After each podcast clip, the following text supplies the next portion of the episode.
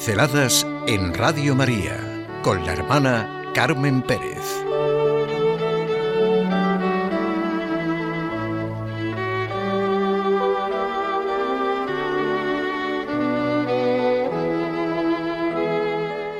La fuerza del sacerdocio. Así se llama un libro que escribió don Marcelo, don Enrique de Oso o La fuerza del sacerdocio. Sí, don Marcelo, sencillamente don Marcelo, el que fue cardenal de Toledo.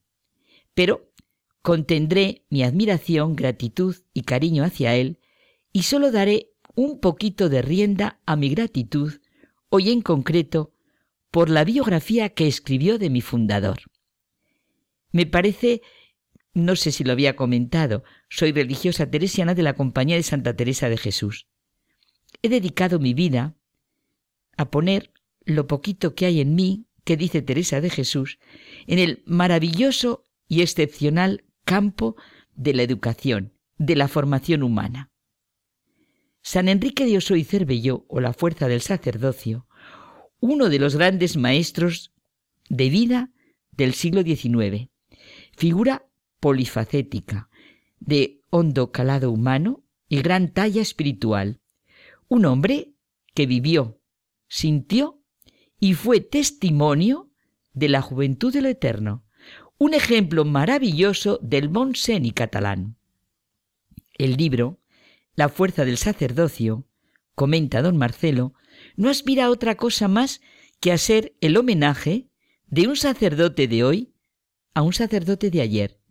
Pasan los años, pasa la vida, y cambian con el tiempo las formas y métodos de lucha, en la gran batalla que perpetuamente se libra entre el bien y el mal.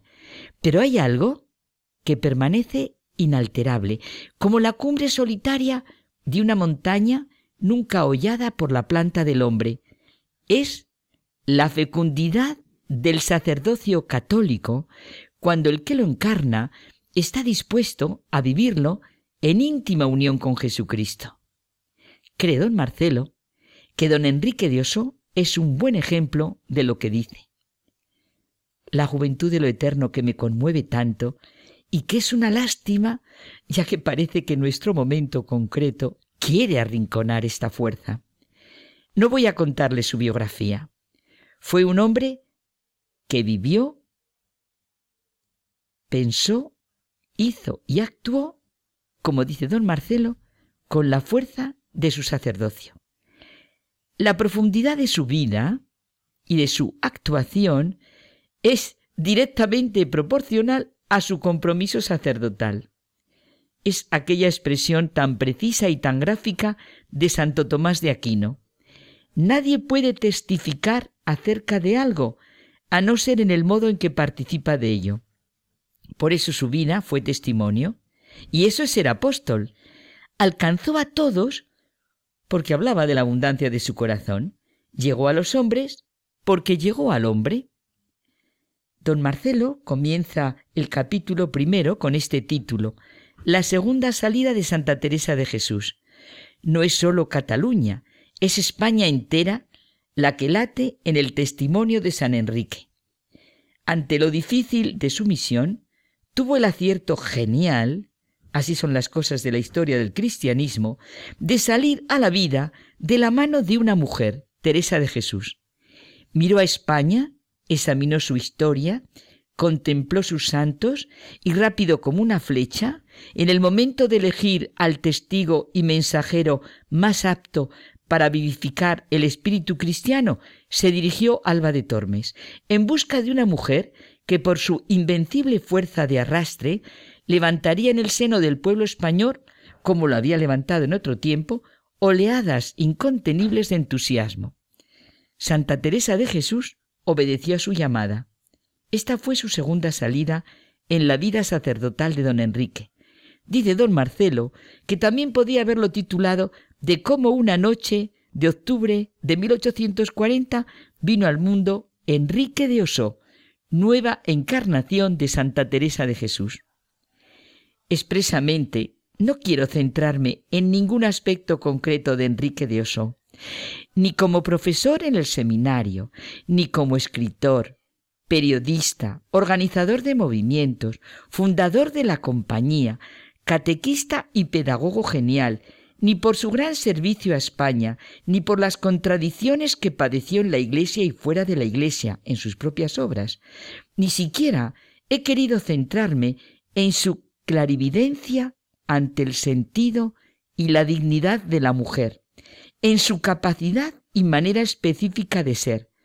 Lógicamente, a kilómetros luz de tanta tontería y parafernalia, de tanta superficialidad y propaganda utilitarista electoral como hay en esas palabras que no quiero ni nombrar. Bueno, se las imaginan, que si feminismo, que si género, etc. Ventana abierta para la luz que nos da un hombre genial que se encontró con una mujer genial. Me he formado uniendo los nombres de Teresa de Ahumada y Enrique de Osó. He oído a personas que pertenecen a la gran familia teresiana más y más que no sabían distinguir ya muy bien si eran de Santa Teresa o de San Enrique. La vida de Teresa le atrajo como un poderoso imán, igual que su alegría, su buen entendimiento, su profundidad, su sentido de la persona, su camino de oración, su trato de amistad con quien sabemos nos ama, su poner todo su caudal, entero pequeño, en lo que puede ser el mayor servicio a los hombres y por tanto a Dios.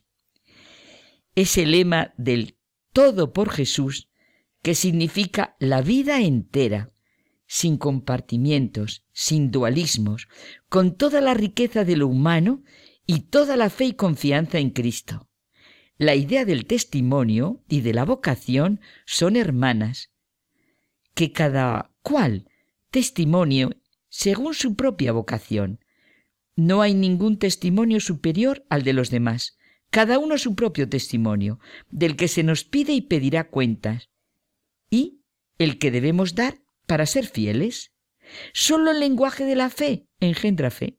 Solo el gesto de amor engendra amor. El cristianismo siempre está presente. ¿No será que soy yo la que está ausente? Como mujer, digo llena de admiración, gratitud y cariño. Gracias, Señor, por San Enrique de Oso. Y gracias, me emociono, por la fuerza de su sacerdocio. Esa es la juventud de lo eterno. Llámese Teresa de Ahumada o Enrique de Oso, la fuerza de su sacerdocio.